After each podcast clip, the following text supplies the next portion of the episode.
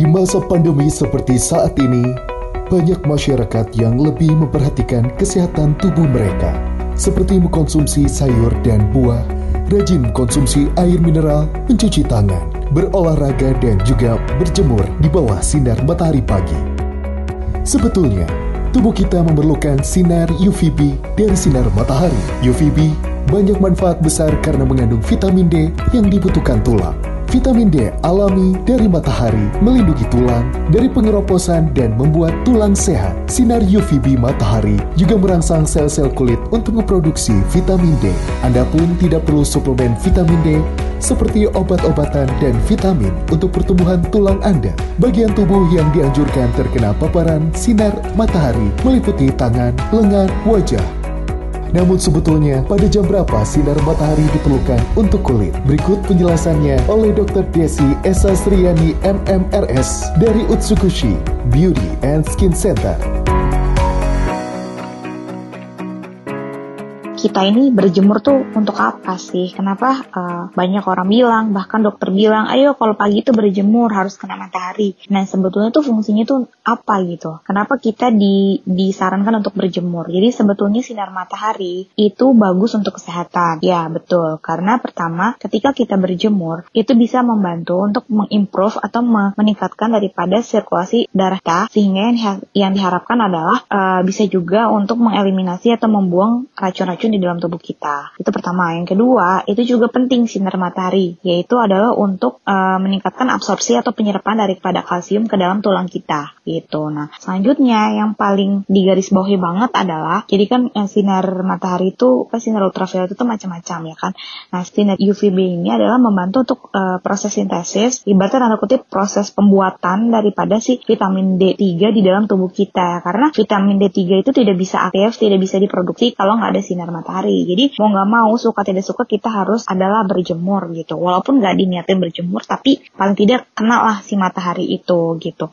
Nah, itu adalah fungsinya untuk uh, kita berjemur untuk mendapatkan sinar matahari sehingga tubuh kita sehat, tulang dan giginya jadi kuat, vitamin D-nya juga uh, cukup gitu. Nah, terus uh, pertanyaannya udah jelas kan? Nah, sekarang sinar matahari itu terdiri dari sinar ultraviolet kan? Nah, sinar ultraviolet itu adalah sinar uh, salah satu radiasi yang berupa gelombang elektromagnetik. Dia tuh terdiri dari UVA, UVB, UV. Tapi UVC itu nggak sampai ke dalam bumi. Jadi dia diserap sama atmosfer. Yang membedain UVA, UVB, UVC itu adalah panjang gelombangnya. Nah, panjang gelombang yang paling panjang itu UVA.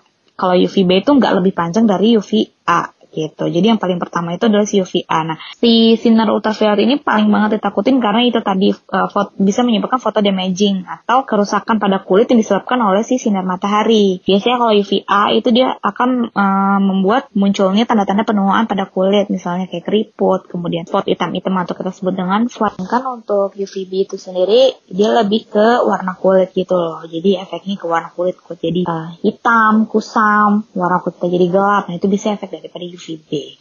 Nah, itu efek-efek yang tidak kita inginkan. Makanya kenapa berjemur juga itu ada aturannya, ada jamnya.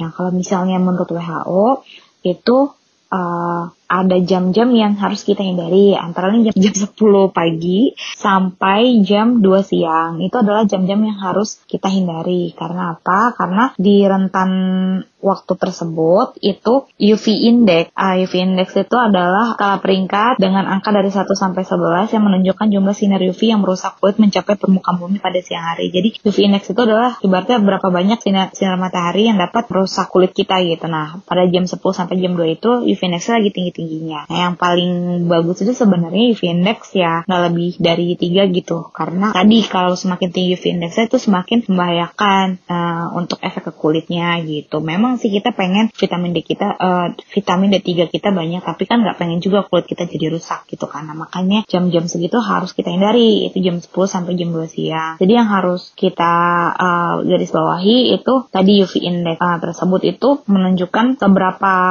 besar si sinar matahari itu bisa merusak kulit kita. Nah jadi jam-jam jam 9 jam 8 menurut aku jam-jam yang disarankan ya. Ya pokoknya kurang dari jam 10 itu sangat disarankan di mana matahari itu nggak terlalu terik nggak terlalu panas jadi masih anget-anget anget-anget aja itu. Nah di situ UV indexnya biasanya masih tiga. Nah itu uh, yang disarankan untuk kita berjemur.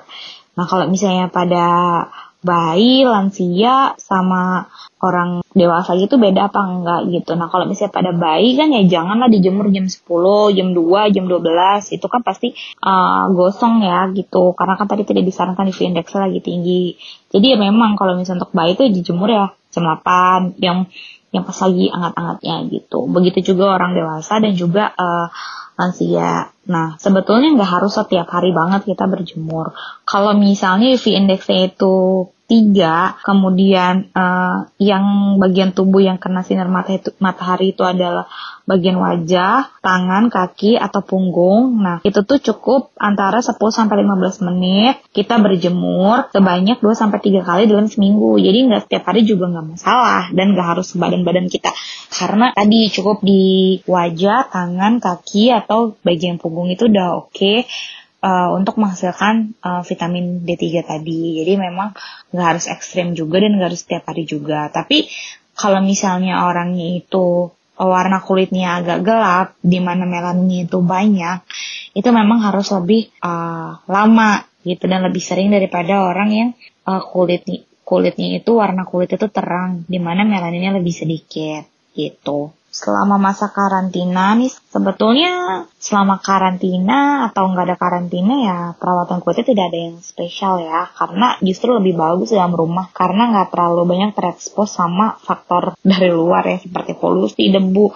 Kita juga nggak harus make upan. Jadi memang lebih harusnya kulitnya lebih bagus juga ya kan. Pertama itu yang paling penting perawatan itu ya membersihkan wajah dengan sabun yang betul. Dalam arti kata bukan sabun badan memang sabun untuk wajah. Yang kedua walaupun kita stay at home di dalam rumah, kan rumah kita punya jendela tuh, punya pintu. Nah, dari situ kan sinar matahari tetap bisa masuk. Karena kan panjang gelombang e, radiasi UV itu kan juga panjang gitu untuk UVA. Nah, jadi kita nggak mau walaupun di rumah aja, kulit kita malah jadi e, rusak gitu karena paparan sinar UV. Jadi tetap yang paling penting itu adalah sunscreen nah, yang mengandung SPF minimal 30 atau 35. Kalau misalnya 50 terlalu tinggi kalau menurut aku. Jadi pertama cleansing yaitu dengan menggunakan sabun wajah yang tepat dengan uh, jenis kulitnya kita. Yang kedua itu adalah pemakaian sunscreen. Nah, yang ketiga, uh, misalnya sebelum pakai sunscreen punya skincare sendiri seperti serum atau misalnya seperti essence toner itu bisa dipakai sesuai dengan kebutuhan kulit.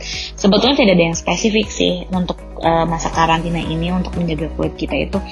Yang penting jangan lupa tetap pakai si sunscreennya. Demikian penjelasan mengenai waktu yang tepat untuk berjemur dan juga tips untuk menjaga kesehatan kulit selama berada di dalam rumah.